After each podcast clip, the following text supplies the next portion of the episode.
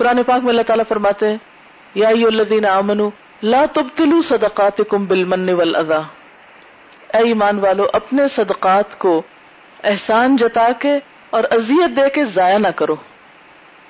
مثلا، ہم نے کسی غریب انسان کی مدد کی۔ عام طور پر اپنے نوکروں کی جیسے کر لیتے ہیں۔ یا کوئی اور آس پاس کے لوگ، یا کوئی رشتے دار۔ اب کیا ہوا؟ کسی موقع پر ہم اس کو احسان جتا بیٹھے۔ تمہیں تو ہم نے اتنا اور اتنا دیا۔ تمہیں تو ہم نے ایسے اور ایسے پالا۔ جیسے فرون نے کہا تھا نا حضرت موسا کو کہ ہم نے تجھے بچہ سا پالا تھا اور تجھے بڑے ناز سے رکھا تھا اور پھر تو بڑا ہوا تو نے یہ کر دیا۔ وہ فالتا فالتا کلزی فالتا یعنی تو نے کر دیا جو کچھ تو نے کرنا تھا۔ انسان جب کسی پہ احسان کرتا ہے، کسی کا بھلا کرتا ہے اور پھر اس کو تانا دیتا ہے تنس کرتا ہے۔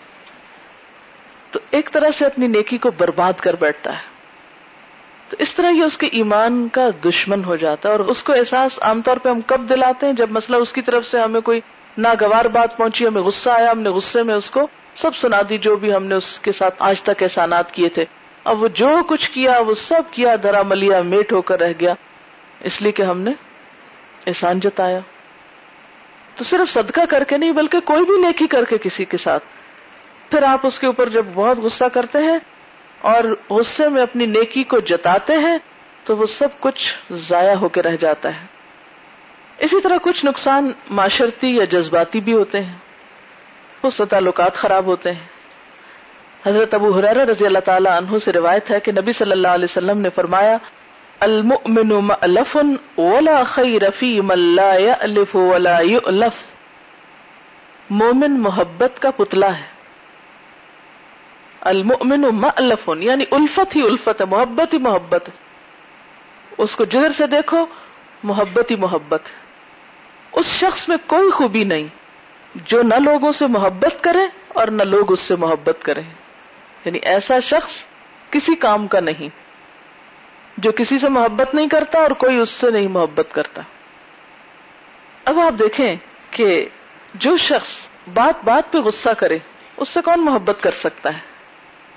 مثلا ایک بیوی اپنے شوہر سے بہت محبت کرتی ہے، لیکن شوہر محبت کی قدر نہیں کرتا، ہر محبت کے جواب میں وہ اس کو کوئی نہ کوئی تانا دیتا ہے، کبھی اس کی شکل کا دیتا ہے، کبھی اس کے مال کا دیتا ہے، کبھی ماں باپ کا دیتا ہے، حسب نصب کا دیتا ہے۔ اب وہ کہاں تک یک طرفہ محبت کرے گی؟ نہیں کر سکتی۔ اسی طرح آپ اپنے بہن بھائیوں کے ساتھ محبت کا اظہار کرتے ہیں، لیکن جب ہر وقت آپ کو جواب میں نفرت ہی ملے، آپ کہاں تک محبت کریں گے؟ پھر آپ خاموش ہو جائیں گے۔ ٹھیک ہے، اگر آپ نفرت نہ بھی کریں تو محبت تو نہیں کر سکتے نا۔ تو اس شخص میں کوئی خیر اور بھلائی نہیں جو نہ محبت کرتا ہے، نہ کیا جاتا ہے۔ ایک اور حدیث میں آتا ہے نا کہ قیامت کے دن سب سے زیادہ میرے قریب وہ لوگ ہوں گے کہ جو منکسر المزاج ہیں۔ تو جو شخص بہت غصہ کرتا ہے، وہ اس خوبی سے محروم ہو جاتا ہے۔ مثلا، بہت غصہ کرنے والے ماں باپ بچوں کی محبت سے محروم ہو جاتے ہیں۔ ایسے بچے جو ہی انڈیپینڈنٹ ہوتے ہیں، وہ ساری زندگی ماں باپ کو شکل نہیں دکھاتے۔ ماں باپ بیمار ہوں، تکلیف میں ہوں، تکلیف محسوس کریں گے لیکن آگے بڑھ کے مدد نہیں کریں گے۔ ایسے شخص کے پاس کوئی بیٹھنا، رہنا پسند ہی نہیں کرتا۔ سب اس سے بیزار ہو جاتے ہیں۔ پھر اسی طرح یہ ہے کہ جب ہم غصے میں دوسرے کو نقصان پہنچاتے ہیں، تو دوسرا بھی تو ہمیں نقصان پہنچا سکتا ہے۔ کسی کو اٹیک کر کے آپ خود محفوظ کیسے رہ سکتے ہیں؟ پھر اسی طرح غصے کی حالت میں بعض فیصلے آپ کے لیے شدید نقصان دہ ہو سکتے ہیں۔ مثلاً، ایک شخص کو اپنے باس سے تھوڑا بہت اختلاف ہوا، اس کو کوئی بات پسند نہ آئی، اس نے کیا کیا؟ سخت بدتمیزی کے الفاظ ادا کیے، اپنے غصے کا اظہار کیا نتیجہ تن اپنی جاب کا نقصان کیا۔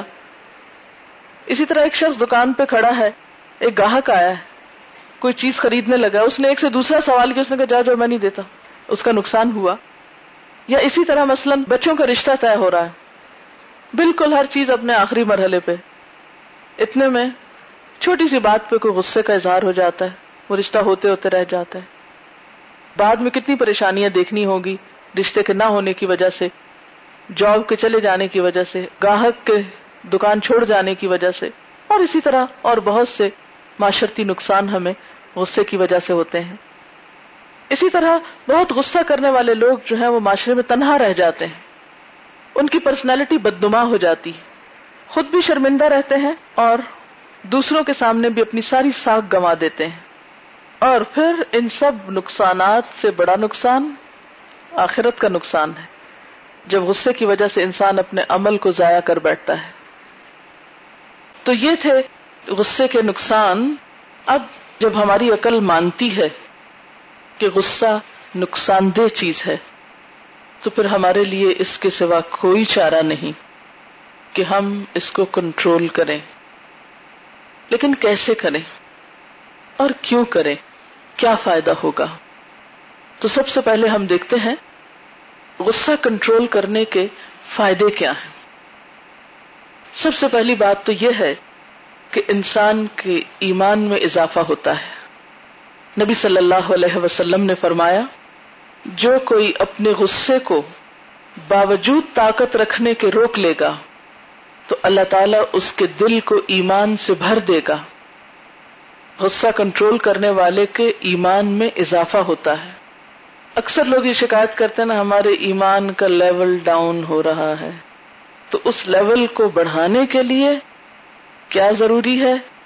غصے پہ قابو۔ غصے پہ کنٹرول نبی صلی اللہ علیہ وسلم نے فرمایا، بندہ مومن کسی چیز کا گھونٹ نہیں پیتا جو اللہ کے نزدیک بہتر ہو۔ غصے کے اس گھونٹ سے جسے وہ اللہ کی خوشی کے لیے پی جاتا ہے۔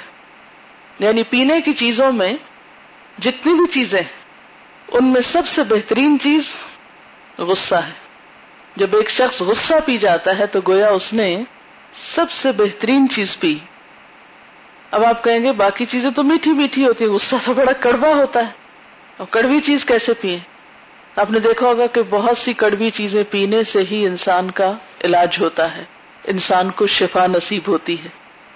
تو روحانی اور ایمانی شفا کب نصیب ہوتی ہے؟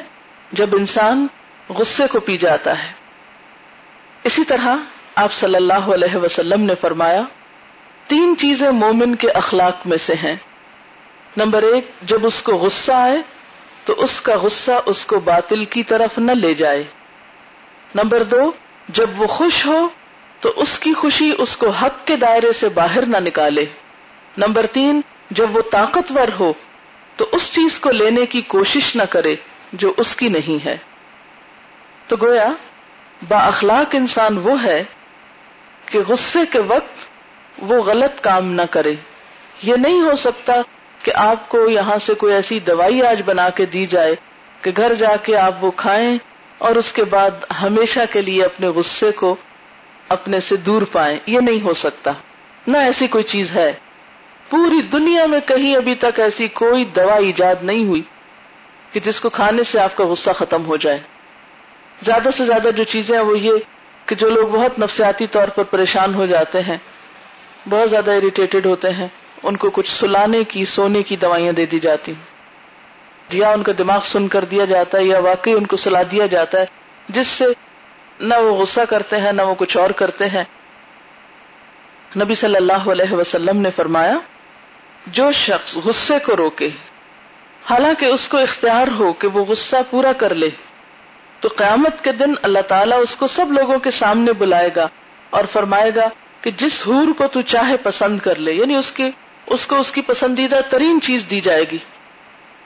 اب یہ ہے کہ غصے کا علاج کیسے کریں؟ تو کچھ علاج فوری ہیں اور کچھ علاج مسلسل کرنے ہوں گے۔ کچھ چیزیں ایمرجنسی علاج کے طور پر ہیں اور کچھ چیزیں لانگ ٹرم ہیں۔ فوری علاج کیسے؟ پہلی چیز، اعوذ باللہ پڑھنا۔ اور اس یقین کے ساتھ پڑھنا کہ یہ اللہ کے رسول صلی اللہ علیہ وسلم کا بتایا ہوا طریقہ ہے اور مجھے اس پر عمل کرنے سے فائدہ ہوگا، شفا ہوگی۔ تو جب آپ اس کو مان لیں گے تو آپ کو یہ فائدہ بھی دے گا۔ کیونکہ بہت سے لوگ یہ کہتے ہیں، نہیں نہیں، ہمیں تو اتنا زیادہ آتا ہے کہ اوزب اللہ پڑھنے سے کوئی فائدہ نہیں ہوتا۔ انہوں نے پہلے اس کو ریجیکٹ کر دیا۔ جب آپ نے علاج ہی ریجیکٹ کر دیا تو پھر آپ کو فائدہ کہاں سے ہوگا؟ ایسے نہیں کہ جیسے ایک مریض کو ڈاکٹر کہے کہ اب آپ یہ دوا پہلے کھائیں گے۔ کہتے نہیں، میں پہلے بھی کھا چکا مجھے کوئی اس سے فائدہ نہیں ہوتا۔ وہ آپ کو ایک گراؤنڈ کر رہا ہے اس علاج سے شروع کر کے۔ تو اس لیے آپ کو کچھ چیزوں میں ڈاکٹر کی بات، حکیم کی بات کو ماننا ہوتا ہے۔ اور جب تک آپ کو اس کی بات پر اعتماد نہ ہو، تو آپ کو علاج سے فائدہ بھی نہیں ہوتا۔ آپ کو کس ڈاکٹر سے فائدہ ہوتا ہے؟ جس پر آپ کو اعتماد ہوتا ہے۔ اور جس کے بارے میں آپ کو شک ہو کہ اس کی ڈگری جالی ہے یا یہ کہ یہ کوئی فراڈ کرنے والا انسان ہے، چاہے وہ کتنی بھی اچھی دوا دے آپ کو۔ نفسیاتی طور پر آپ ایکسپٹ نہیں کرتے، لہٰذا باڈی اکارڈنگلی اس کے کوآڈینیٹ نہیں کرتی اور آپ کو فائدہ بھی نہیں ہوتا اس علاج سے۔ ہم نے دیکھا ہوگا کہ بہت سے لوگ مثلاً مزاروں پہ جاتے ہیں یا ایسی جگہوں پر جاتے ہیں جہاں جا کر وہ کچھ مٹی اپنے اوپر ملتے ہیں، کسی پانی سے نہاتے ہیں، کسی خاص چیز کا استعمال کرتے اور وہ ٹھیک ہو جاتے ہیں۔ یہ کیا چیز ہوتی ہے کہ جو ان کو ٹھیک کر دیتی ہے؟ کیا واقعی کسی مٹی میں ہوتی ہے شفا؟ ان کی سوچ، ان کی ول پار، کیونکہ ان کی سوچ سے ان کا اندر کا سسٹم بدلنے لگتا ہے۔ وہ ایکسپٹ کر کے ایمان لا کر، اعتماد کر کے وہ چیز اپنے اوپر لگا رہے ہوتے ہیں کہ اس کے اندر شفا ہے۔ لہذا ان کی سوچ، ان کی پوری باڈی کو متاثر کرتی ہے اور ان کا سارا سسٹم اسی طرح ورک کرنے لگتا ہے اور واقعی صرف مٹی سے بھی ان کو شفا ہو جاتی۔ ان کے زخم جو ہے اسی سے یا ان کی اسکن ڈیزیز اسی سے ٹھیک ہو جاتی۔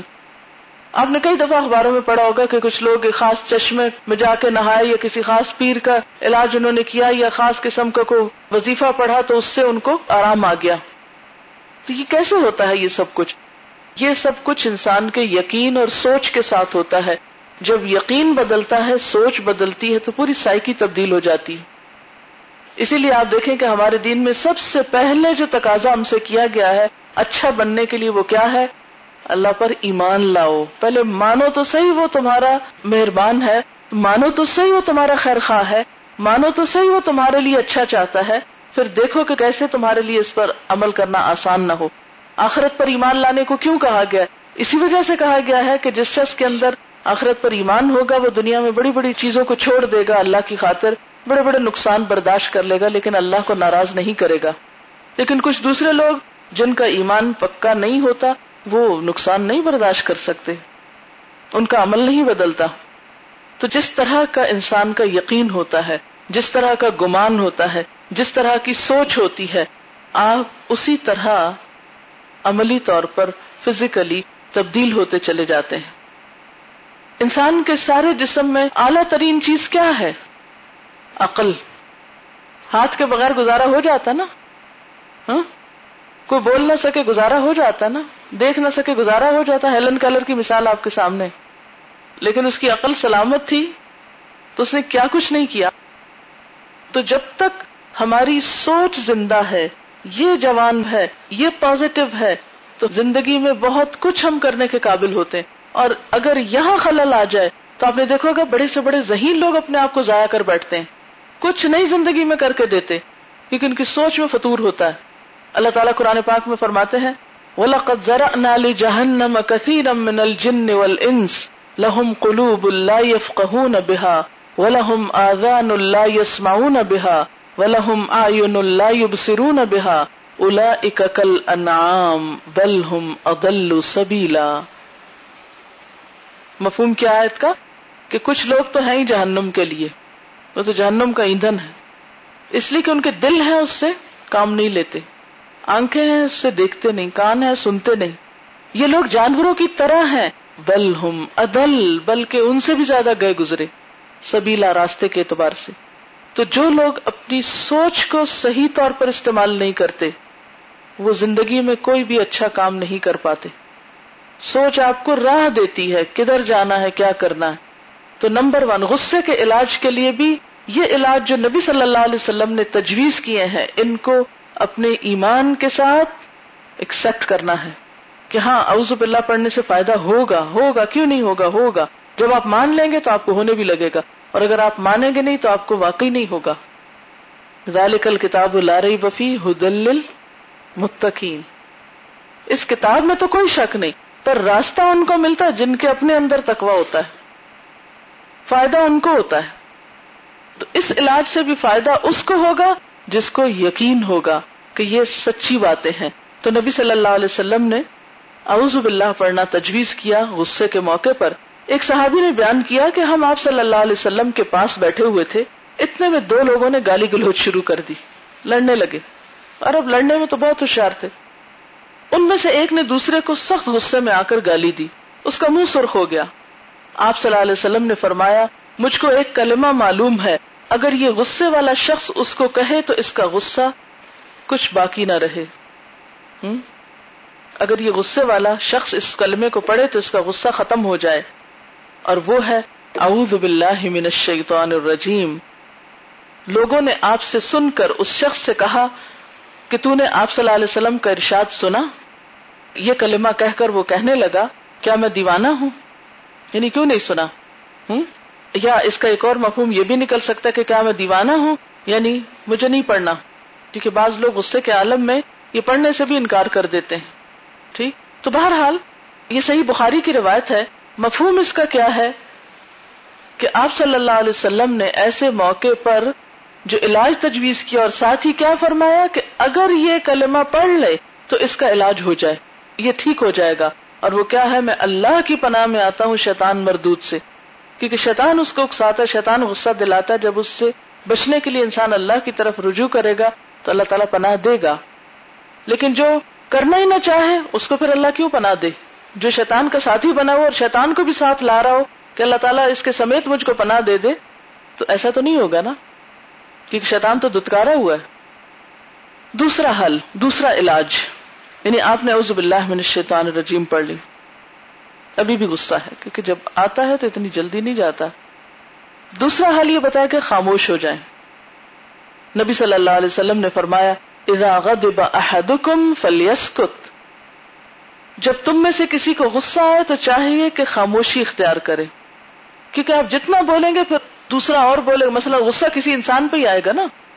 تو جب آپ کو کسی پر آئے گا اور آپ اس کو کھری کھوٹی سنائیں گے یا صرف کھری کھری سنائیں گے تو نتیجہ کیا ہوگا؟ کہ جواب میں آپ کو بھی سننا پڑے گا۔ آپ غصے کے عالم میں پہلے ہی کمزور ہے اس نے ایک بات اور کی، آپ اور زیادہ شدید غصے میں آ گئے۔ پھر زبان کے ذریعے آپ کو تسلی نہیں، پھر آپ ہاتھ استعمال کریں گے۔ پھر نتیجہ کیا ہوگا کہ وہاں سے بھی کچھ جواب آئے گا۔ یہ کیسے ہو سکتا ہے کہ صرف آپ ہی کو بولنے کا حق ہو؟ دوسرے کو بھی تو حق ہے نا، وہ بھی اسی طرح آزاد ہے جیسے آپ آزاد ہیں۔ تو اس لیے بہتر طریقہ کیا ہے؟ خاموشی اختیار کی جائے۔ نبی صلی اللہ علیہ وسلم کو جب کسی بات پر غصہ آتا، تو اس کا اظہار کبھی بھی اپنی زبان یا ہاتھ سے نہیں کرتے تھے۔ یعنی غصے کے موقع پر آپ صلی اللہ علیہ وسلم کا طریقہ کیا ہے کہ آپ نے کبھی بھی زبان نہیں استعمال کی، نہ ہاتھ استعمال کیا۔ ان دو چیزوں کو کنٹرول کر لیا۔ کتنا بہترین اسو حسنا ہے یعنی یہ نہیں کہا کہ غصہ نہ کرو۔ ویسے تو یہ کہ کوشش کرنی چاہیے لانگ ٹرم علاج کے ذریعے کہ آئے ہی کم۔ لیکن اب یہ ہے کہ جس کو آتا ہے اور آ گیا ہے، تو پھر کیا کرے وہ؟ اپنے ہاتھوں کو روک لے اور اپنی زبان کو۔ اچھا ہاتھ کیسے روکے؟ ہاتھوں کے روکنے میں قلم بھی ہوتا ہے۔ یعنی بعض اوقات آپ زبان سے کسی کو نہیں کچھ کہہ سکتے۔ مثلا، کیوں؟ اس لیے کہ جس کو آپ نے کہنا وہ بہت دور ہے۔ تو اب آپ اس کو خط لکھ رہے ہیں۔ یہ تو اور شامت کی بات ہے۔ اس لیے کہ کہی ہوئی بات تو پھر بھی کہیں حافظے سے بھول جائے گی۔ لکھی ہوئی بات تو دوسرا شخص بار بار پڑے گا۔ اور اور زیادہ اس کو آپ پر غصہ آئے گا۔ پھر وہ بھی جواب میں اپنا قلم یا کچھ اور استعمال کرے گا۔ اور پھر وہ سلسلہ بڑھتا چلا جائے گا۔ اس لیے ایسے موقع پر ہاتھ روک لیا جائے۔ صحابہ کرام، آپ صلی اللہ علیہ وسلم کا چہرہ مبارک دیکھ کر آپ کے غصے کا اندازہ لگاتے۔ آپ کا چہرہ مبارک غصے سے سرخ ہو جاتا تھا۔ آپ کچھ دیر خاموش رہتے، جب تک کہ مکمل قابو پا لیتے۔ تو اس سے کیا پتا چلتا ہے کہ رد عمل ظاہر کرنے سے پہلے خود کو ایک پوز دے دیں بس۔ یعنی یہ نہیں کہا گیا اسلام میں کہ آپ اپنا ریئیکشن شو نہ کریں۔ آپ کو اگر کسی سے کوئی ناراضگی ہے، کوئی غصہ ہے، کسی کے بارے میں آپ کو کوئی شکایت ہے، تو آپ وہ کر سکتے ہیں، لیکن غصے کی حالت میں نہ کریں۔ ٹھیک ہے نا؟ شکایت کر سکتے ہیں، لیکن کب نہ کریں؟ غصے کی حالت میں نہ کریں۔ آپ کسی کو برے کام سے روکنا چاہتے ہیں، غصے کی حالت میں نہ روکیں۔ تو روکے ضرور یعنی برائی سے روکنا منع نہیں ہے۔ آپ بدلہ لینا چاہتے ہیں، بدلہ لینے کی اسلام میں اجازت ہے۔ بس غصے کی حالت میں نہ لیں، کیونکہ زیادتی نہ ہو جائے۔ پاز دیں اپنے آپ کو۔ کسی بھی ایکشن کے ریئیکشن کے طور پر کیا ہوتا ہے کہ بیچ میں ایک تھوڑا سا وقفہ آپ کو ملتا ہے۔ اس وقفے کو تھوڑا سا لمبا کر لیں۔ ایک پوز دے دیں۔ جب آپ پوز دے دیں گے تو نتیجہ کیا ہوگا؟ یعنی کچھ چیزوں میں آپ کو مثلا تین منٹ کے لیے روک لیں۔ کسی نے آپ کو کوئی بات کی جس سے آپ کو بہت زیادہ غصہ آیا۔ اب آپ کیا کریں؟ صرف تین منٹ خاموشی اختیار کریں، پھر جواب دیں۔ کچھ چیزوں میں آپ کو اس سے لمبے عرصے کے لیے خاموشی کی ضرورت ہوگی۔ تو اس سے فائدہ کیا ہوگا؟ کہ آپ کا جواب زیادہ بہتر ہوگا۔ مثلا بعض لوگ جو چیختے ہوئے بولتے ہیں یا روتے ہوئے بولتے ہیں، تو وہ اپنی بات بھی سمجھا نہیں پاتے۔ وہ دوسرے کو بتا ہی نہیں پاتا کہ وہ انہوں نے کرنا کیا، نتیجہ کیا، تو دوسرے کو بات سمجھ نہیں آتی۔ اب جب سمجھ نہیں آتی تو اس کا عمل الٹ ہوگا۔ وہ پھر آپ کو اور غصہ دلائے گا کہ میں نے تو تم سے یہ مانگا تھا اور تم کیا اٹھا لائے ہو۔ بعض اوقات آپ غصے میں اپنے نوکر کو ڈانٹ کے کوئی کام کہتے ہیں۔ وہ بےچارا سہما ہوا ہوتا ہے۔ وہ سکڑا ہوا ہوتا ہے، اس کو سمجھ نہیں آ رہی کہ آپ کیا کہہ رہے ہیں۔ اور جو کچھ آپ اس سے مانگتے وہ وہ نہیں، کچھ اور لے آتا ہے۔ اس سے پھر آپ کو اور زیادہ غصہ آتا ہے، حتیٰ کہ آپ خود اٹھ کے پھر چلے جاتے ہیں میں خود ہی لے آتے ہوں۔ ایسے موقع پر صرف تھوڑی دیر رک جائیں، تھوڑی سی خاموشی اختیار کر لیں اور ذرا سا کنٹرول کر کے پھر آپ اس کو آرام سے کہ فلان چیز لاؤ۔ یعنی وہ جو ایک فیوریس سا ایٹیٹیوڈ ہوتا ہے نا، اس سے اپنے آپ کو روک لیں۔ پھر اسی طرح یہ ہے کہ تیسرا علاج۔ پہلا کیا ہے؟ اعوذ باللہ پڑھنا۔ دوسرا، خاموش۔ اور خاموشی میں ضروری نہیں کہ مستقل یا ہمیشہ کی خاموشی اختیار کر لیں کہ آپ موڈ آف کر لیں، بولنا ہی چھوڑ دیں کمیونیکیشن ترک کر دیں۔ یہ نہیں کرنا آپ کو۔ کیا کرنا؟ ہے تھوڑا سا پاز دینا ہے۔ تھوڑا سا ٹائم لینا ہے۔ حتیٰ کہ آپ تھوڑے کول ڈاؤن ہو جائیں اور پھر اپنی بات کو بہتر انداز میں دوسرے تک پہنچا سکیں۔ تیسرا علاج۔ اس پاز میں اعوذ باللہ پڑھتے رہیں اور اس کے علاوہ کوئی اور ذکر بھی آپ کر سکتے ہیں۔ اور کیا ذکر کر سکتے ہیں؟ استغفار کر سکتے ہیں دروشری پڑھ سکتے ہیں۔ خاص طور پر دروشری پڑھنا جو ہے، وہ بہت فائدہ مند ہوتا ہے۔ دروشریف کا کیا فائدہ ہے؟ ہم؟ دس رحمتیں آتی ہیں آپ پر۔ تو جب آپ اللہ کی رحمت میں آئیں گے تو آپ کو ٹھنڈک پڑنے لگے گی، غصہ کم ہوگا۔ نتیجہ کیا ہوگا کہ آپ کا ریئیکشن زیادہ بہتر ہوگا۔ چوتھا علاج، پانی کا استعمال۔ اس میں پانی پینا بھی ہو سکتا ہے، وضو کرنا، نہانا سب شامل ہے۔ جتنا جتنا مقدار غصے کی، اتنا اتنا آپ علاج کر سکتے ہیں۔ نبی صلی اللہ علیہ وسلم نے فرمایا، غصہ شیطان کی طرف سے ہے۔ شیطان آگ سے پیدا کیا گیا ہے اور یقیناً آگ پانی سے بجھائی جاتی ہے۔ تو جب تم میں سے کسی کو غصہ آئے تو اسے چاہیے کہ وضو کر لے۔ یعنی شدید غصے کے عالم میں وضو۔ اگر اس سے بھی زیادہ ہو تو نہا لیں پانی پی لیں منہ پہ پانی کے چھینٹے ڈال لیں کیونکہ پانی کیا کرتا ہے؟ آگ کی شدت آگ کی گرمی آگ کے شولوں کو بجھا دیتا ہے۔ آگ کو ٹھنڈا کر دیتا ہے۔ اور سائنٹیفکلی بھی یہ بات پرووڈ ہے کہ غصے کی حالت میں انسان کا اندرونی ٹیمپریچر بڑھ جاتا ہے۔ جیسے بخار میں بڑھتا نا، اسی طرح غصے میں ٹیمپریچر بڑھ جاتا ہے انسان کا۔ یعنی فزیکلی ہم وارم ہو جاتے ہیں۔ اور پھر پانی کا پینا جسمانی طور پر بھی انسان کو ٹھنڈا کرتا ہے۔ اور آج کل پانی کا استعمال جدید طریقہ علاج میں ہو رہا ہے۔ یعنی واٹر ریمیڈی پانی کے ذریعے علاج اس کو کہتے ہیں۔ بعض اوقات تجویز کیا جاتا ہے کہ دن میں پانچ دفعہ یا سات دفعہ اپنے بازو اور پاؤں اور چہرہ اور اس طرح کی چیزوں کو دھویا جائے۔ تو آپ دیکھیں جب ہم وضو کرتے ہیں تو کانوں کے اندر تک ہاتھ ڈالتے ہیں، مسا کرتے ہیں، مختلف طرح اپنے آپ کو ٹھنڈا کرتے ہیں۔ غصے کی حالت میں اگر پانی ڈال کے آپ دیکھیں تو باقاعدہ آپ کو پانی چپتا ہوا اور اس کے اندر ایک ریئیکشن ہوتا ہوا محسوس ہوگا۔ پھر اسی طرح پانچواں علاج، خود کو کسی ذہنی یا جسمانی کام میں مصروف کر لیں۔ یعنی چیزیں پھینکنے یا توڑنے کی بجائے ایکسرسائز کرنا زیادہ مثبت کام ہے۔ واک کریں، دوڑیں، کھیل لیں، کوئی گیم کر لیں۔ یعنی فزیکل ایگزرشن جو ہے، وہ غصے کو دور کرنے میں مددگار ہوگی۔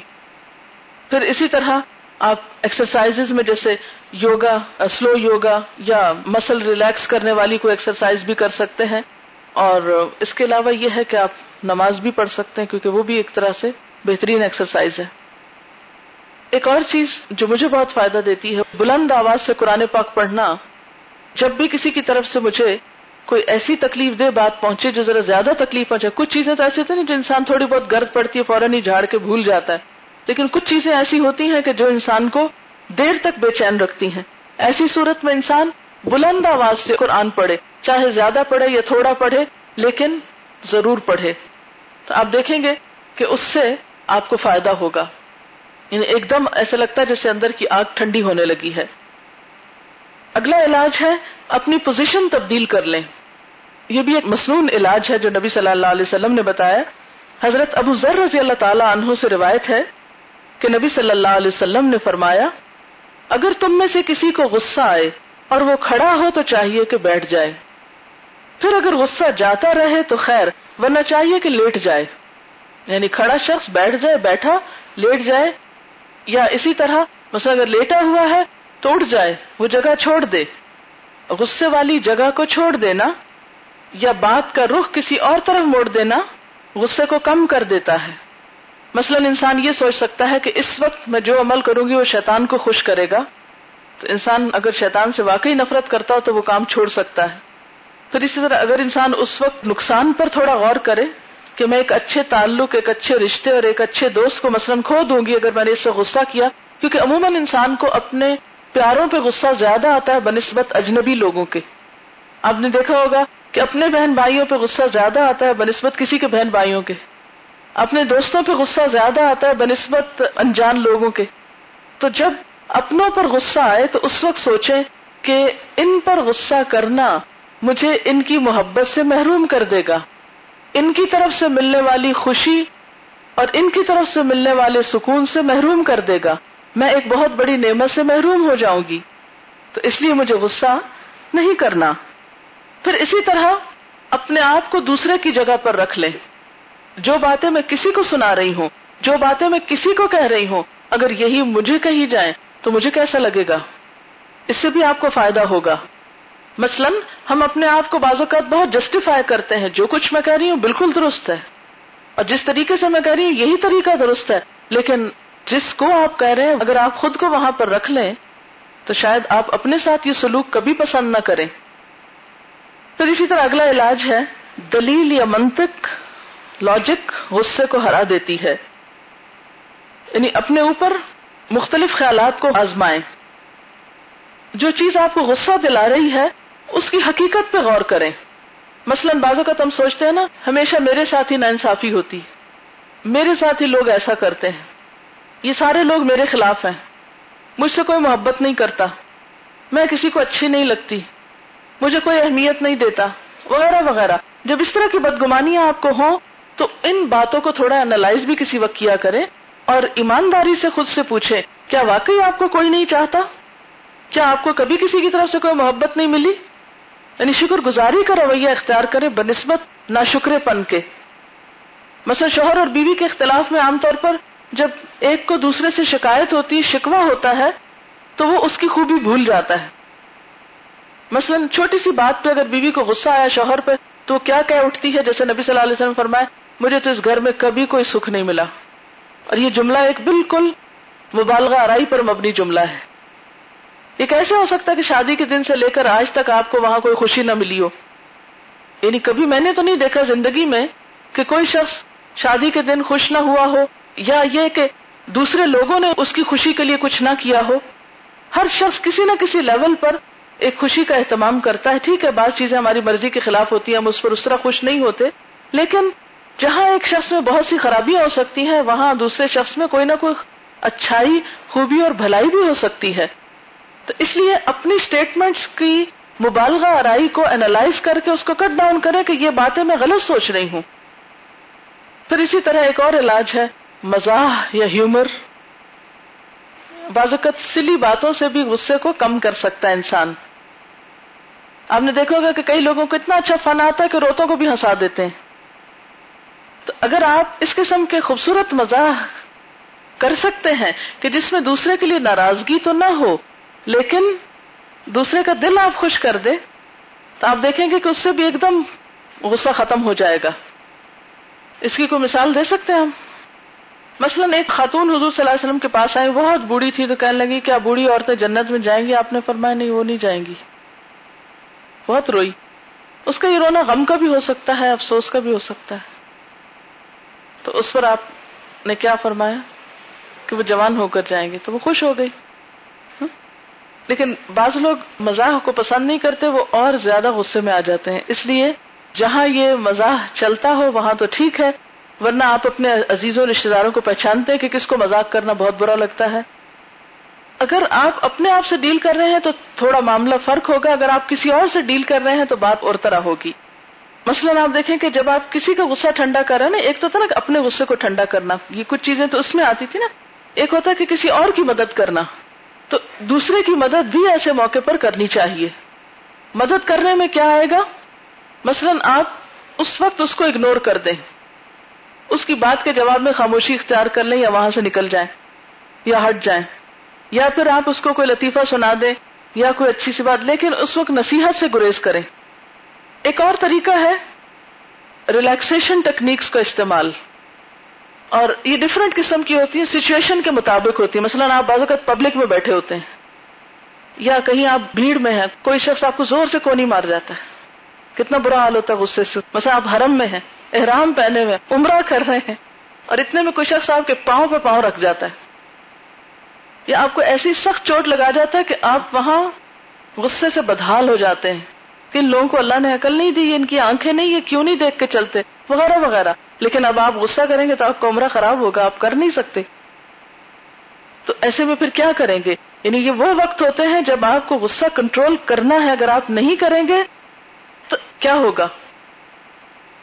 اس طرح کی بہت سی سچویشن ہوتی ہیں کہ جس وقت آپ بہت سے لوگوں کے بیچ میں ہیں، یا آپ کسی ایسی جگہ پر ہیں کہ کسی شخص کا کوئی طرز عمل، مثلا آپ نے گھر میں لوگوں کو دعوت پہ بلایا ہوا ہے، ایک شخص ایسی بات کر دیتا ہے کہ آپ کا سارا مزہ کرکرا ہو کے رہ جاتا ہے۔ تو وہ موقع ہوتے ہیں پھر سنبھلنے کے کہ اس وقت اگر انسان کنٹرول نہیں کرتا تو بعض اوقات آپ نے سنا ہوگا براتیں واپس چلی گئیں۔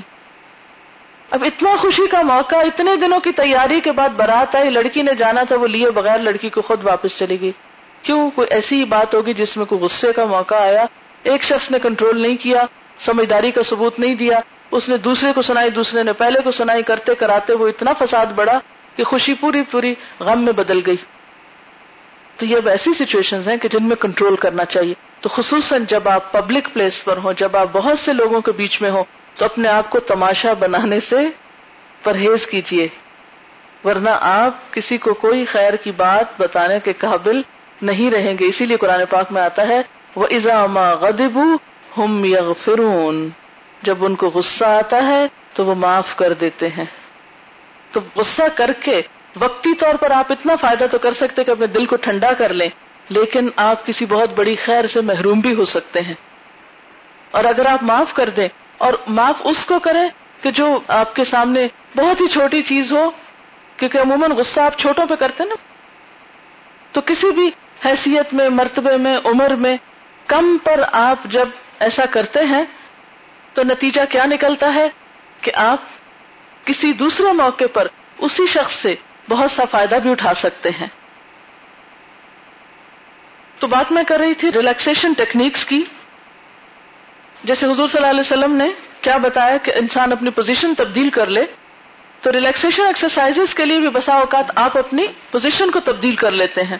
مثلا آپ لوگوں میں بیٹھے ہیں، تو اس میں آپ کیا کر سکتے ہیں؟ مثلا اپنی مٹھی کو بھیج لیں۔ مثلا یہ کہ اپنے آپ کو تھوڑا اسٹریچ کر لیں۔ یا پھر اس جگہ سے ہٹ جائیں۔ وہاں سے اٹھ کے الگ کسی کمرے میں چلے جائیں، جا کے گہری سانسیں لیں۔ یہ چیز آپ کو فائدہ دے گی۔ یہ بھی میرا پرسنل ایکسپیرئنس ہے۔ پھر اسی طرح کسی اکیلے کمرے میں چلے جائیں، کوئی پرسکون کرنے والا جملہ دہرائیں۔ مثلا کوئی آیت، زور زور سے کوئی اچھا جملہ بولیں۔ مثلا، کوئی بات نہیں، پھر کیا ہوا؟ اللہ تو دیکھ رہا ہے، میں ایسی نہیں ہوں۔ میں نے یہ نہیں کیا، یہ دوسرے کی غلط فہمی ہے، جو دل میں آئے بول لے۔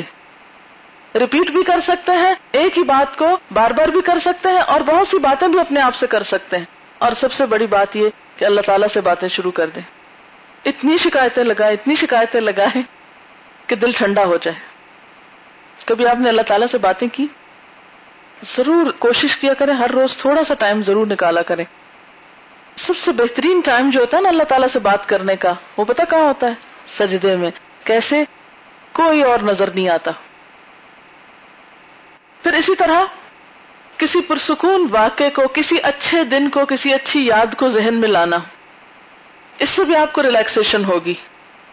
مثلا، اگر شوہر کے ساتھ کوئی ناراضگی ہو گئی، تو اسی کے ساتھ کوئی اچھا گزرا ہوا واقعہ اپنے ذہن میں لے آئے تو آپ دیکھیں گے کہ اس کے خلاف آپ کا جو غم غصہ ہے وہ کم ہو جائے گا۔ یعنی نیگیٹو سوچ کو پازیٹو میں لے آئیں۔ پھر اسی طرح آپ کیا کر سکتے ہیں؟ مثلا آئینے کے سامنے کھڑے ہو کر خود کو مسکرا کے دیکھے ہیں۔ چاہے جھوٹی مسکراہٹ ہو لیکن مسکرائیں۔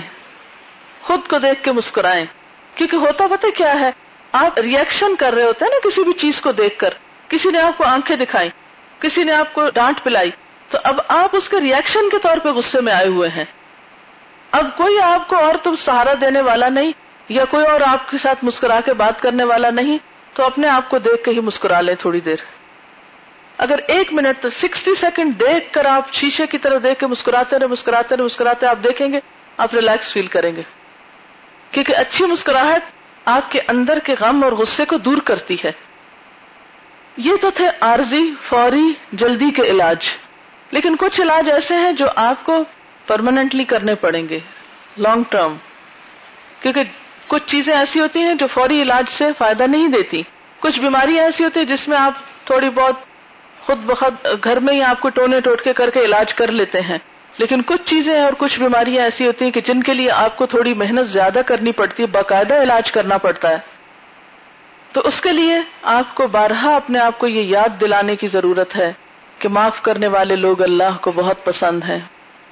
اسی لیے ہم دیکھتے ہیں کہ جہاں کہا گیا ولکازمین الغیز غصے کا ڈھکنا بند کر دیا انہوں نے۔ اب اوپر سے تو نکال نہیں سکتے، اب کیا کرنا ہے؟ کوئی اور اس میں سوراخ کرنا پڑے گا کہ جس سے وہ اندر کی آگ ختم ہو جائے۔ ابلتے پانی کی بوتل کوئی پھر دیکھے، وہ ٹھنڈی ہو ہی جاتی ہے نا آخر ایک وقت۔ کیا چاہیے ہوتا ہے اس کو؟ ٹائم لگتا ہے۔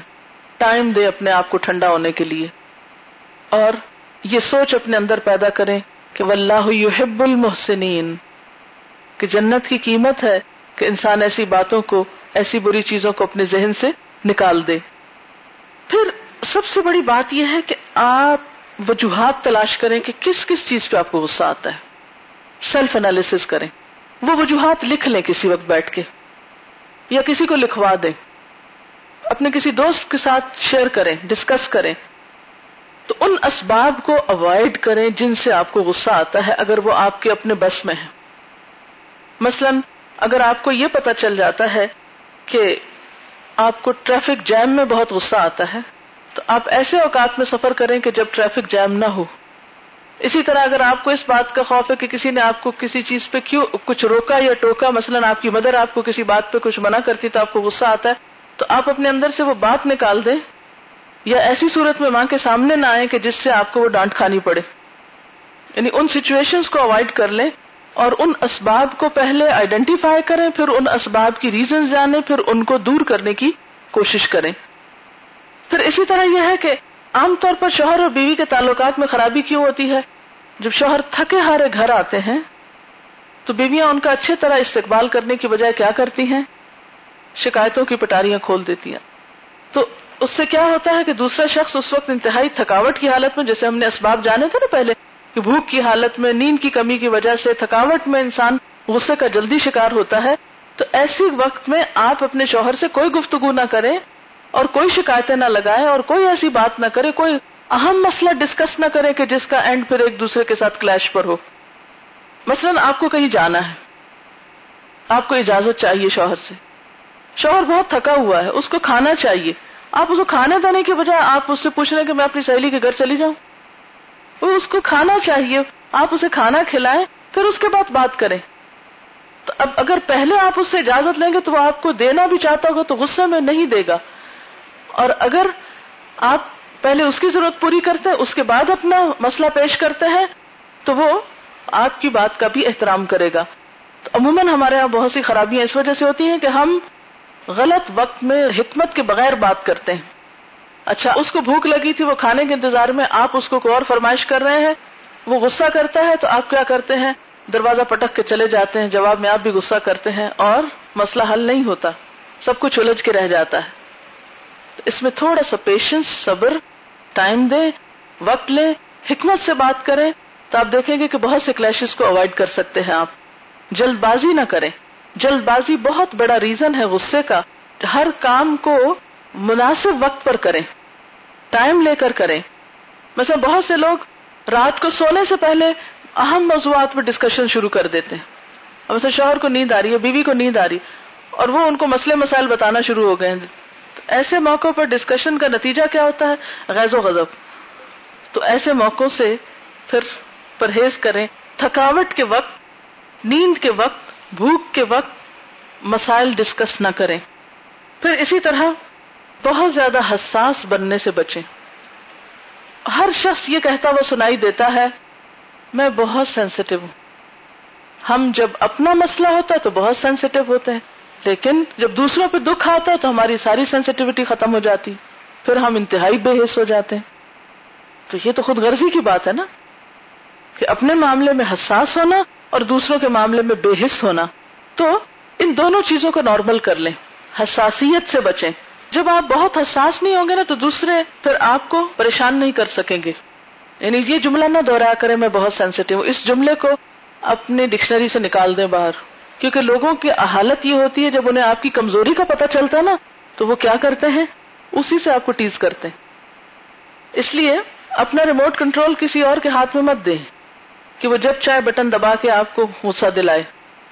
پھر اسی طرح لوگوں کی باتوں کو بہت اہم نہ سمجھیں، لوگوں کی رائے پر زیادہ توجہ نہ دیں۔ ان کی ناراضگیوں، بدمزگیوں، لڑائیوں کو وقتی فیز سمجھ کر گزرنے دیں۔ ان کو اپنے اوپر تاری مت کریں۔ کیا ایسا نہیں ہوتا کہ ایک شخص کو آپ ایک وقت میں برا بلا کہتے ہیں، دوسرے وقت میں اسی کو پیار کرتے ہیں؟ کیا روز مرہ کی مثال نہیں ہے کہ ماں ایک وقت میں بچوں کو ایک دو لگا جاتی دوسرے وقت میں اٹھا کے خود ہی پیار کرنے لگتی خود ہی ڈانٹتی جب وہ رونے لگتے وہ خود ہی دلاسا دینے لگتی تو انسان کی سوچ اور انسان کا دل تو ہر وقت بدلتا ہے، قلب تو ہے ہی بدلنے والی چیز۔ اس لیے اگر کسی نے آپ کی تعریف کر لی تو اس کو بھی بہت اہمیت نہ دے۔ اور اگر کسی نے آپ کو کریٹیسائز کر دیا تو اس کو بھی بہت اہمیت نہ دے۔ بس اپنے آپ کو اعتدال میں رکھیں نارمل رکھیں۔ اور یہ یاد رکھیں کہ لوگوں کے دل اللہ کے ہاتھ میں ہیں، دل بدلتے رہتے ہیں۔ اگر آج کوئی شخص آپ سے نفرت کا اظہار کر رہا ہے، تو ہو سکتا ہے کہ کل وہی محبت کا اظہار کرے۔ قرآن پاک میں شاید آپ نے پڑھا ہو کہ ہو سکتا ہے کہ جن لوگوں سے تم عداوت رکھتے ہو، اللہ ان کے لیے دلوں میں محبت پیدا کر دے۔ لوگوں کی رائے کو بہت زیادہ اہمیت دینے سے بچے۔ ان کی رائے کے اوپر بہت زیادہ ریلائے نہ کریں وقتی فیس سمجھیں کیونکہ ہر روز ایک نیا سورج نکلتا ہے، نیا دن ہوتا ہے، نئی سوچ ہوتی ہے، نئے سوچ کے زاویے ہوتے ہیں۔ اس لیے کل کا دن گزر گیا۔ قرآن پاک میں بار بار نہیں آتا، جو ہو چکا سو ہو چکا۔ اور آفینا کا لفظ تو ہے اس لیے کہ بس جیسے پنجابی میں کہتے ہیں نا، مٹی پاؤ۔ یا بس مٹا دو، جانے دو۔ اگر آپ معاف نہیں کر سکتے تو دوسرے کے خیر سے فائدہ اٹھا نہیں سکتے۔ کیونکہ آپ کے آس پاس سب انسان ہیں، کوئی بھی فرشتہ نہیں۔ اس لیے دوسروں کو اگر آپ فرشتہ سمجھ کے ڈیل کریں گے، تو آپ ہمیشہ نقصان اٹھائیں گے، خطائیں کریں گے، مصیبتوں کا شکار ہوں گے۔ اگر دوسروں کو انسان سمجھیں گے، معاف کرنا جانیں گے، کیوں نہ معاف کریں؟ کیا ہم سے غلطیاں نہیں ہوتی؟ اللہ تو ہبونا یغفر اللہ لکم۔ کیا ہم یہ نہیں چاہتے کہ اللہ تعالیٰ ہم کو معاف کر دے؟ اچھا ایک اور بات یاد رکھیے کہ ہر چیز پہ خزاں آتی ہے۔ تعلقات میں بھی خزاں آتی محبتوں میں بھی خزاں آتی لیکن جو شخص اس خزاں میں، اس برے وقت میں اچھے وقت کا انتظار کرتا ہے، وہ پھر کسی نہ کسی دن ہرا بھرا ہو جاتا ہے۔ پھر محبتیں لوٹ آتی ہیں اور جو انتہا پسندی سے کام لیتا ہے اور ان سب چیزوں کو ختم کر دیتا ہے، وہ کبھی بھی پھر زندگی کا سکھ اور خوشی نہیں پا سکتا۔ پھر اسی طرح اپنی زندگی کے بہت اونچے اصول اور معیار نہیں بنائیں۔ کہ جس پر دوسرے بےچارے پورے نہ اتر سکیں۔ دوسروں سے بہت زیادہ توقعات نہ رکھیں۔ دوسروں کو بہت سی غلطیوں کا ذمہ دار نہ ٹھہرائیں۔ اپنی غلطیوں کو بھی پہچاننے کی کوشش کریں۔ پھر ایک اور بات یہ کہ اپنی ایٹنگ ہیبٹس پہ نظر رکھیں۔ کیا کھا رہے ہیں آپ؟ ایسے کھانوں سے پرہیز کریں کہ جو آپ کو اشتعال دلانے والے ہوں۔ پھر اسی طرح سیلف کنٹرول بڑھانے کی ایکسرسائز کریں۔ مثلا اس میں روزہ جو ہے ضبط نفس کو بڑھانے کے لیے بہت اہم کردار ادا کرتا ہے۔ کیوں حضور صلی اللہ علیہ وسلم ہر مہینے میں تین روزے رکھتے تھے؟ روزہ رکھ کے انسان جب اپنی بھوک کو کنٹرول کرنا جان لیتا ہے، تو پھر اپنے مزاج پر بھی کنٹرول کر سکتا ہے۔ پھر اسی طرح یہ ہے کہ دوسرے لوگوں کے ساتھ کمیونیکیشن بحال رکھیں۔ کمیونیکیشن کو ختم نہ ہونے دیں۔ کیونکہ آپ نے دیکھا کہ بعض اوقات جس شخص کے ساتھ کمیونیکیشن نہیں ہوتی اس سے اگر تھوڑی سی بھی شکایت ہو تو آپ بہت زیادہ غصے میں کھولتے رہتے ہیں، یک طرفہ طور پر۔ تو کسی نہ کسی طرح کمیونیکیشن بحال کر لیں۔ آپ دیکھیں گے کہ اگر غصہ اندر کھول رہا ہے اور جوش مار رہا ہے، تو کیا ہوگا؟ کمیونیکیشن سے اس کو ایک وے آؤٹ مل جائے گا۔ عام روزمرہ زندگی میں دوسروں کے ساتھ ڈسکشن دوسروں کے ساتھ کمیونیکیشن چاہے لکھ کر، چاہے زبان سے بول کر، یہ بہت فائدہ دیتی ہے۔ بعض اوقات آپ کسی کا سامنا نہیں کر سکتے، بول کے کچھ نہیں کہہ سکتے، لکھ کر بات کر لیں۔ معافی مانگ لیں دوسرے کی تعریف کر دیں دوسرے کے لیے اچھے بول بول دیں قرآن پاک میں اللہ تعالیٰ کیا فرماتے ان الحسنات یوزب سیات اچھائیاں برائیوں کو دور کر دیتی ہیں۔ پھر اسی طرح یہ ہے کہ ایک دوسرے کو مدد دیں ایسی مشکلات میں قابو پانے کی۔ مثلا کسی کو غصہ آ رہا ہے تو اس کو روکنے کی کوشش کریں۔ ایک دوسرے کو یاد دلائیں۔ پھر ایک اور چیز، اچھی کمپنی اختیار کریں۔ آپ دیکھیں گے کہ اگر آپ اچھے اخلاق کے لوگوں کے بیچ میں ہوں گے تو آپ کو غصہ کرنے کی نوبت کم آئے گی اور آپ بار بار غصہ کرنے کے عمل سے بچ جائیں گے۔ تو اس کمپنی کو اوائڈ کریں کہ جن کے بیچ میں رہ کے آپ کو بہت غصہ آتا ہے۔ کیونکہ کچھ لوگوں کی آپس میں بن سکتی ہی نہیں، وہ جو ہی آمنے سامنے آتے ہیں، ایک دم دوسرے سے ٹکرا جاتے ہیں۔ اب ایسا ہوتا ہے کہ بعض اوقات ایسے لوگ اپنے ہی گھر کے اندر یا رشتے داروں میں موجود ہوتے ہیں۔ ان کے ساتھ مشکل پیش آتی ہے، ان کو انسان چھوڑ بھی نہیں سکتا، اس گھر کو نہیں چھوڑ سکتا۔ وہ ایک الگ مسئلہ ہے، اس کا علاج کسی دوسرے طریقے سے ہوگا۔ لیکن عام معاشرے میں اگر کسی کو دیکھتے یا اس سے معاملہ کر کے آپ کو غصہ آتا ہے، آپ اس کے ساتھ معاملہ کرنا چھوڑ دیں۔ اگنور کریں، تھوڑا معاملہ کر لیں۔ یعنی ہجرت کا جو کانسیپٹ ہے اسلام میں، وہ اسی وجہ سے ہے۔ حضور صلی اللہ علیہ وسلم نے ہجرت کیوں کی تھی؟ کیا ہو گیا تھا؟ قریش کیا کر رہے تھے؟ بہت زیادہ غصہ دلا رہے تھے۔ بہت اشتعال انگیزی کر رہے تھے۔ حتیٰ کہ آپ کی جان لینے کے منصوبے بنا لیے گئے تھے۔ آپ نے کیا کیا؟ ہجرت کر لی۔ سلح حدیبیہ کے موقع پہ کیا ہوا؟ ہوں اسی لوگ پکڑے ہوئے آئے تھے آپ کے پاس۔ سب کو معاف کر دیا۔ غزل حنین کے موقع پہ کیا ہوا؟ چھ ہزار لوگوں کو بغیر کسی معاوضے کے آزاد کر دیا پکڑنے کے بعد۔ یہ کوئی معمولی بات ہے نہیں۔ فتح مکہ کے موقع پر آپ صلی اللہ علیہ وسلم نے کیا کیا تھا؟ سب کو معاف کر دیا تھا۔ ٹھیک ہے نا؟ تو اس چیز سے بھی آپ کو بہت فائدہ ہوگا کہ آپ ہجرت اور درگزر سے کام لیں۔ پھر اسی طرح یہ ہے کہ اپنی کمزوریوں کا ذکر اپنی کسی خاص دوست سے کریں کہ جو آپ کی اصلاح بھی کر سکے۔ ڈسکس کریں ان کمزوریوں کو۔ مثلا، آپ کا ٹکراؤ بار بار اپنے شوہر سے ہو رہا ہے۔ آپ کا ٹکراؤ بار بار اپنی ماں کے ساتھ ہو رہا ہے۔ آپ کا ٹکراؤ بار بار اپنے بہن بھائیوں کے ساتھ ہو رہا ہے۔ اب اس کے لیے آپ کسی کے ساتھ بیٹھ کے ڈسکس کریں۔ کسی اچھے مخلص انسان کے ساتھ اور اپنے آپ کو پوری طرح کھول کے رکھے اس کے سامنے، میری یہ غلطی ہے، میرا یہ قصور ہے، میں نے یہ جاتی کی ہے، یا کرتی ہوں اور دوسرا یہ کرتا ہے اب مجھے مشورہ دے کہ میں کیا کروں۔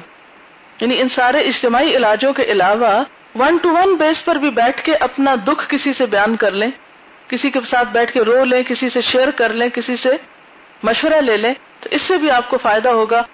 کسی بھی اچھے مخلص انسان کی بات، جس کی بات ماننا آپ کے لیے آسان ہو، جس سے آپ کو محبت ہو اور جس کی بات کو آپ ویلیو کرتے ہو اس سے مشورہ لیں۔ تو بعض اوقات کچھ لوگوں کی نصیحت، کچھ لوگوں کی بات بہت فائدہ دے جاتی ہے۔ تو اچھے مخلص لوگوں کے ساتھ ڈسکشن کریں۔ غیبت اس وقت نہیں ہوتی کیونکہ اتنی ہمیں اجازت ہے، چھٹے پارے کے شروع میں یہ آیت آتی ہے، لا يحب اللہ الجہر بالسوء من القول الا من ظلم۔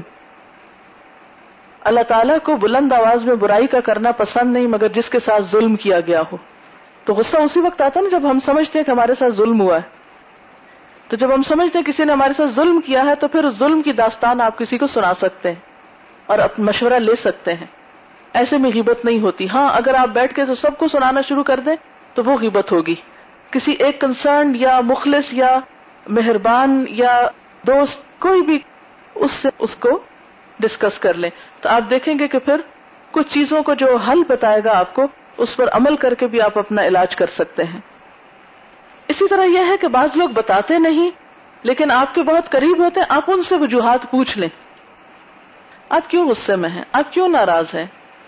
تو چھوٹی چھوٹی چیزیں ہوتی ہیں کہ آپ اپنے جو قریب کے لوگ ہیں، ان کی خواہش اور مرضی کو پہچانے مثلا، شوہر کے مزاج کو پہچاننے کی کوشش کریں۔ کب اور کس موقع پر غصہ بڑھ جاتا ہے؟ کون سی ایسی ضرورت ہے جو پوری نہیں ہو رہی اس کی جس کی وجہ سے وہ غصہ کر رہا ہے؟ کیوں اللہ تعالیٰ نے عورت کے لیے کہا ہے تاتن نیک عورتیں فرما بردار ہوتی ہیں، شوہر کی بات مانتی ہیں۔ تو بہت سی بیویاں جب شوہر کی جائز بات بھی نہیں مانتی، تو شوہر پھر بہت غصہ کرتے ہیں، حتیٰ کہ مار پیٹ شروع کر دیتے ہیں۔ اچھا بعض لوگوں کے سامنے خاموشی فائدہ دیتی ہے اور بعض لوگوں کے سامنے خاموشی اور نقصان دیتی ہے۔ یعنی خاموشی کو بھی آپ نے اس طرح نہیں استعمال کرنا کہ بس ہر چیز کا جواب میں خاموشی۔ اس میں دیکھنا کہ خاموشی کہاں بہتر ہے اور کہاں بات کرنا زیادہ مناسب ہے۔ غصے کو قابو پانے میں کیا چیز رکاوٹ بنتی؟ ہمارا نفس ہمیں یہ خیال دلاتا ہے، دیکھو، اگر تم نے غصہ نہ کیا، لوگ تمہیں بے وقوف سمجھیں گے۔ اگر تم نے ریئیکشن نہیں شو کیا، لوگ تمہیں پاگل کہیں گے، بدھو کہیں گے۔ وہ تمہیں دبا لیں گے، تم سے ناجائز فائدہ اٹھا لیں گے۔ لہذا انسان اپنے آپ کو منوانے کے لیے غصہ کر رہا ہوتا ہے۔ تو نبی صلی اللہ علیہ وسلم نے کیا فرمایا؟ اصل پہلوان وہ نہیں جو لوگوں کو پچھاڑ دے۔ پہلوان وہ ہے جو غصے کے وقت اپنے آپ کو قابو میں رکھے۔ اور یہ بات یاد رکھیں کہ غصے کا مطلب یہ ہے کہ آپ اپنا مسئلہ حل نہیں کر سکتے، اس لیے تشدد پہ اتر آئے ہیں۔ جو لوگ اپنے مسائل کو حل کرنا جانتے ہیں، وہ غصہ کرنے کی بجائے اس کے حل کو تلاش کرتے ہیں۔ کسی کا کال ہے کہ تشدد ایک نااہل شخص کا آخری سہارا ہے۔ تشدد ایک نااہل شخص کا آخری سہارا ہے۔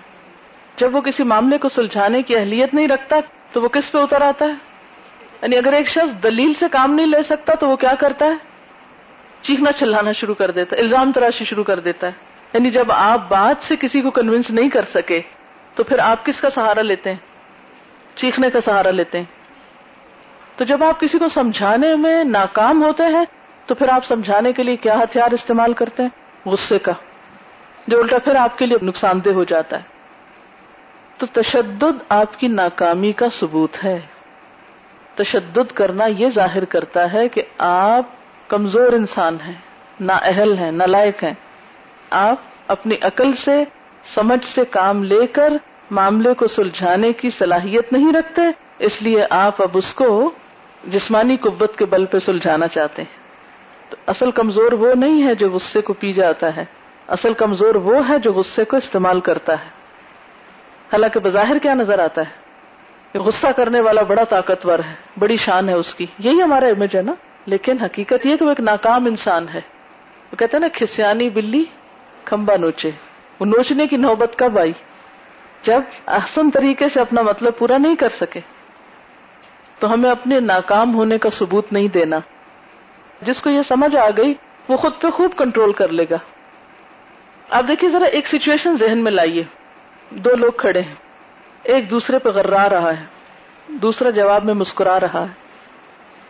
کون بہادر ہے؟ کون طاقتور ہے؟ مسکرانے والا۔ کیوں؟ اس لیے کہ اس کا کنٹرول اس کے اپنے ہاتھ میں ہے۔ جبکہ غرانے والا کنٹرول لوز کر چکا ہے۔ بظاہر یہ طاقتور نظر آ رہا ہے، لیکن حقیقت میں یہ کمزور ہے۔ اور یہ بظاہر دوسرا اس کو بدو سمجھ رہا ہے، لیکن یہ طاقتور ہے۔ تو ہمیں کمزور نہیں بننا۔ یہ دراصل شیطان کا دھوکا ہے کہ لوگ تمہیں دبا لیں گے، اس لیے تم چیخ چلا کے اپنا آپ منواؤ۔ اور پھر یہ ہے کہ غصے کا مثبت استعمال یعنی غصہ ایک طاقت ہے اگر غصہ اگر کسی چیز کے لیے انسینٹو ہے، تو اس کا اچھا استعمال کریں۔ یعنی یہ نہیں ہو سکتا کہ غصہ آئے ہی نہ۔ کوئی علاج نہیں ہے، غصہ نہ آئے۔ غصہ سب کو آتا ہے۔ کوئی ایسا نہیں جس کو غصہ نہ آتا۔ اگر نہیں آتا تو وہ اب نارمل ہے۔ غصہ تو آئے گا، لیکن غصے کو خود پہ سوار نہیں ہونے دینا۔ غصے کو پراپر جگہ پر استعمال کر لینا ہے۔ پہلی بات یہ کہ غصے کو اللہ کے لیے خالص کر لیں۔ غصے کا رخ بدل لیں۔ حضور صلی اللہ علیہ وسلم نے اللہ کی خاطر کسی سے دوستی رکھنے، اللہ کی خاطر دشمنی رکھنے، اللہ کی خاطر دینے اور اللہ کی خاطر لینے کو ایمان کی علامت قرار دیا ہے۔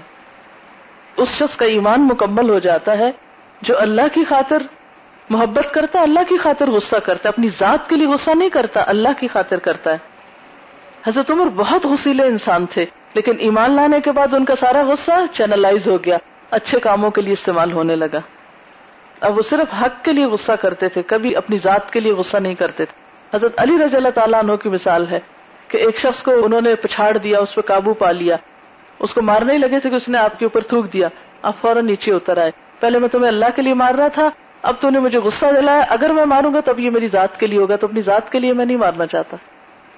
کتنے اسٹرانگ انسان تھے۔ وہ شخص مسلمان ہو گیا۔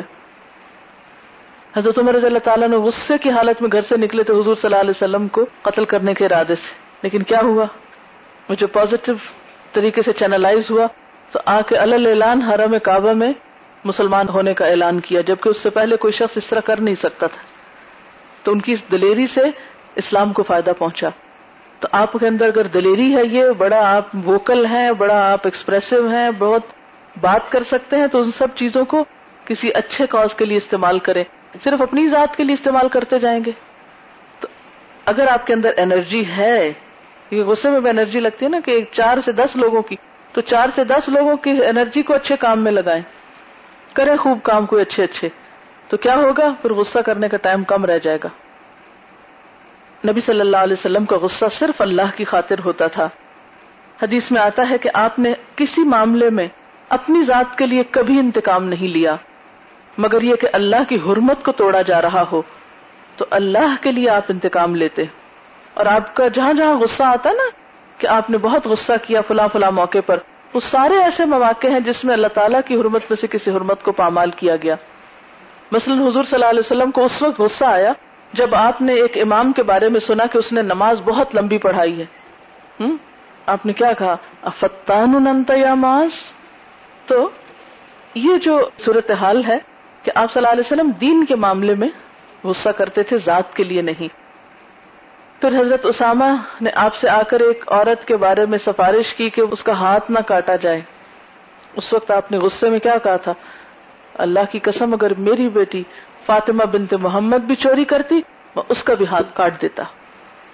کیونکہ آپ کو اللہ کی حد جاری کرنے سے روکا جا رہا تھا۔ پھر اسی طرح غصے کا اظہار مہذب طریقے سے کریں۔ یعنی ایسا نہیں کہ نہ کریں، لیکن کیسے کریں؟ مہذب، مثبت پازیٹو سیولائز طریقے سے۔ حضرت ابو سعید خدری سے روایت ہے کہ نبی صلی اللہ علیہ وسلم نے فرمایا، جو کوئی تم میں سے کوئی بری اور خلاف شراب بات دیکھے تو لازم ہے اگر طاقت رکھتا تو ہاتھ سے بدلنے کی کوشش کرے، ورنہ زبان سے بدلے۔ اگر یہ بھی طاقت نہ ہو تو دل سے۔ یہ ایمان کا ضعیف ترین درجہ ہے۔ یعنی غصے کو اللہ تعالیٰ نے اصل میں رکھا کیوں ہے ہمارے دل میں؟ برائیوں کو دور کرنے کے لیے اور اس کے استعمال کے لیے جہاد کرنا جو ہے وہ ایک بہترین اظہار ہے غصے کا۔ یعنی مومن لوگ اپنے غصے کا اظہار کس شکل میں کرتے ہیں، کہاں کرتے ہیں؟ میدان جنگ میں کرتے ہیں، اللہ کی خاطر جنگ کرتے ہوئے، جہاد کرتے ہوئے۔ تو مسلمان جب تک جہاد کرتے رہے، ان کا غصہ آپس میں نہیں تھا۔ جب باہر سے ختم ہو گیا، تو آپس میں لڑنے لگے، ایک دوسرے پہ غصے کرنے لگے۔ تو ہوتا یہی ہے کہ جو چیزیں اللہ نے ہمارے اندر رکھی انہیں کہیں تو استعمال ہونا جب اصلی جگہ نہیں ملتی تو پھر انسان غلط جگہوں پہ استعمال کرنا شروع کر دیتا ہے۔ پھر اسی طرح یہ ہے کہ عموماً جو کوئی کام نہیں کرتے، بیکار لوگ ہوتے ہیں، ان کو غصہ زیادہ آتا ہے۔ جو مصروف ہوتے ہیں، ان کو یاد نہیں رہتا کہ غصہ کرنا ہے۔ انسان بھولنے والی چیز ہے۔ اگر آپ اسے چھوڑ دیں گے تو وہ جیسے برف پگھلتی ہے نا، ایسے پگھلنا شروع ہو جاتا ہے نا۔ آہستہ آہستہ وہ ایک بڑا پہاڑ ہم نے جس چیز کو بنایا وہ تھوڑی دیر کے بعد خود بخود ڈاؤن ہونے لگتا ہے۔ تو اس لیے اپنے آپ کو فراغت سے بچائیں، کیونکہ خالی دل، خالی ذہن کس کا گھر ہوتا ہے؟ اور غصہ کس ساتھ ہے؟ شیطان سے۔ تو وہاں شیطان کو زیادہ کام کرنے کا موقع ملتا ہے جب آپ کے پاس کوئی پازیٹو ایکٹیویٹی نہیں ہوتی۔ آپ فراغت کا شکار ہوتے ہیں۔ ارسٹاٹل کا ایک کال ہے، کوئی بھی غصہ کر سکتا ہے، یہ تو آسان ہے، مگر صحیح انسان سے صحیح درجے تک، صحیح وقت پر صحیح مقصد کے لیے صحیح طریقے سے غصہ کرنا یہ آسان نہیں۔ پھر اسی طرح کچھ چیزوں میں تبدیلی لانے کے لیے ہمیں غصہ کچھ کرنے پہ ابھارتا ہے۔ بازو کا ہم ایک خاص لائف سٹائل کے عادی ہو جاتے ہیں نا، ایک روٹین کے عادی ہو جاتے ہیں۔ اللہ تعالیٰ چاہتا ہے کہ ہم اس سے آگے بڑھیں، کچھ اور کریں۔ تو ایسے اسباب پیدا کر دیتا ہے کہ جو ہم کو غصہ دلاتے ہیں۔ وہ کام جو ہم شرافت سے نہیں کرنے والے ہوتے، وہ غصے میں کر لیتے ہیں۔ ٹھیک ہے نا؟ اللہ تعالیٰ نے یہ ہمارے اندر چیز رکھی اس لیے کہ بعض حالات اور چیزوں میں تبدیلی کرنے کے لیے اس کی ضرورت ہوتی ہے۔ تو اس لیے صحیح وقت پر صحیح طریقے پر اور صحیح لیول تک غصہ کرنا بازو کا دوسروں کے بھلے میں بھی ہوتا ہے۔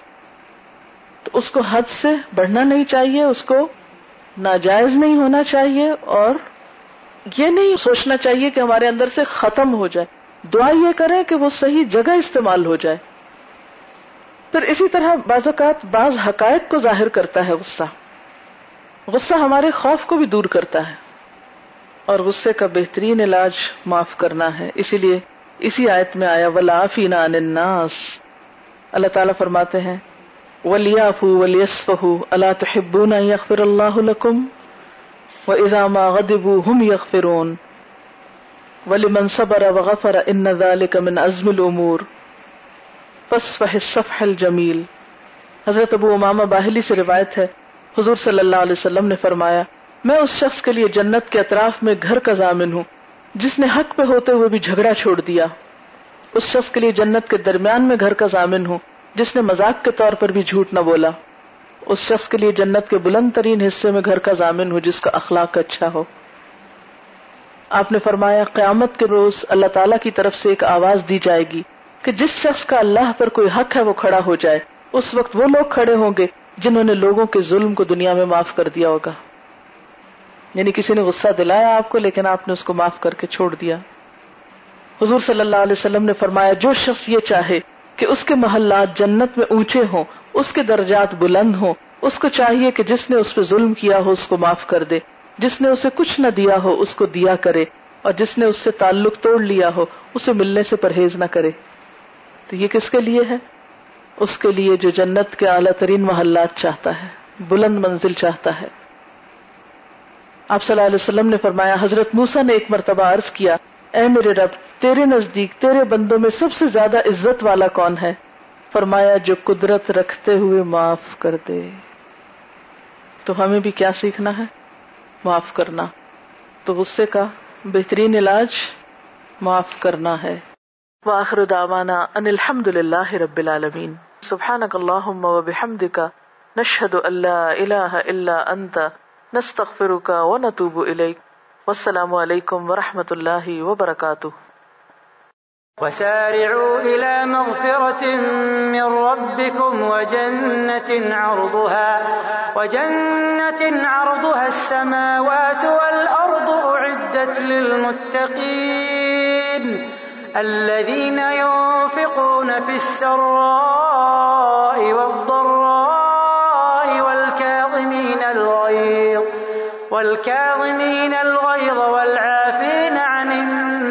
والله يحب المحسنين والذين إذا فعلوا فاحشة أو ظلموا أنفسهم ذكروا الله ذكروا الله فاستغفروا لذنوبهم ومن يغفر الذنوب إلا الله